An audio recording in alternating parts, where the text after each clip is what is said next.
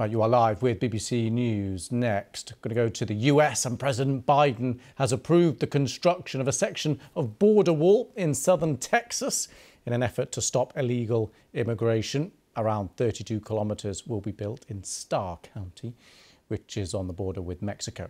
Now, there's been uh, more than 245,000 crossings in the area this year, with September expected to be a record month.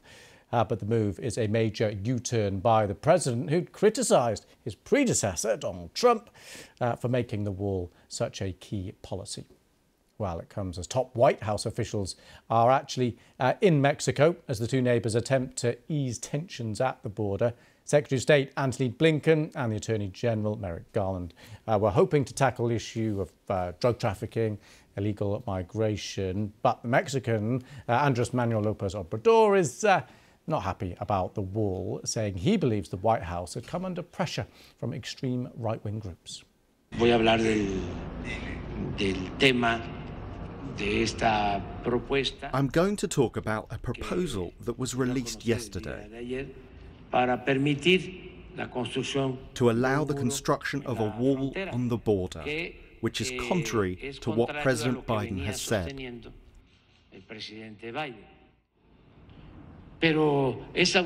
Authorizing the construction of a wall is a setback.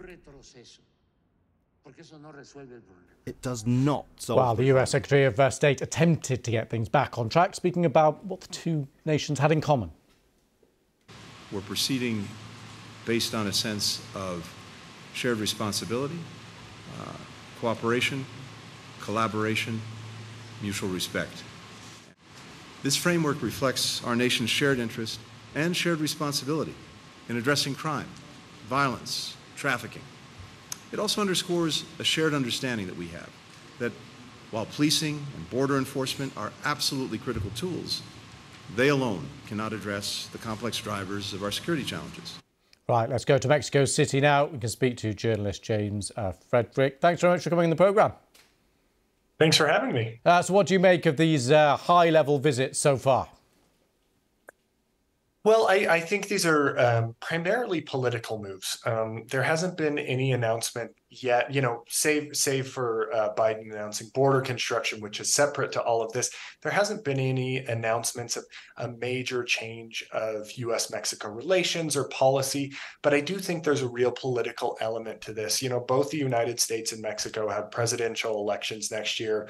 Uh, both the Democrats in the United States and the Morena party in Mexico want to keep a hold on power next year. And I think there's an incentive for both to say, we're working together, we can make progress. These are big problems, uh, but you know, we're working together to solve them.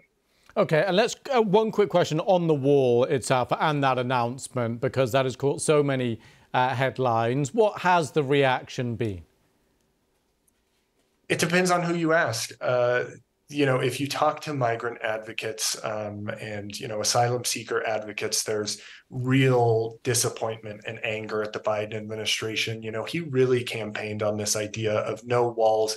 The idea of a border wall is really associated with Donald Trump and the Republican Party right now. So from that side, it's seen as a betrayal. You know, there are others who think this is a necessary step to help border crossings. Um, but you know, this, this is much more of a conservative move to install more border wall. I don't get a sense that conservatives think that, you know, Biden is their man on the border, uh, even when he makes moves like this. Interesting. Okay, let's look at the wider problem. We've just been looking at the issue in Europe. Of course, the issue of migration is huge.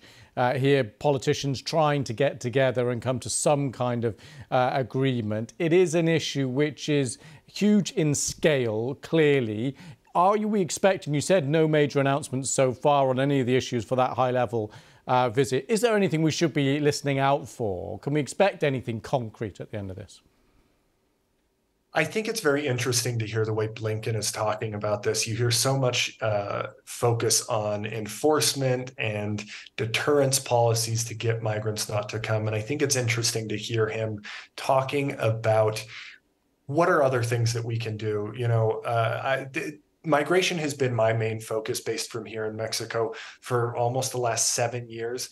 And the rhetoric has been the same for about seven years that, you know, we need to, you know, attack root causes. We need to stop people from coming.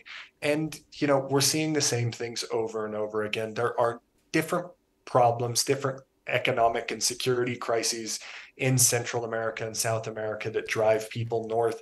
And I think what we should be looking for is is the United States going to continue to invest in alternatives, places that uh, you know people who are trying to go to the United States can go instead of making this dangerous journey towards the United States? So I think that's what to look for what are other reasonable alternatives people can have to, to resettle elsewhere? Mexico, for example, is expected to receive more than 150,000 asylum applications this year.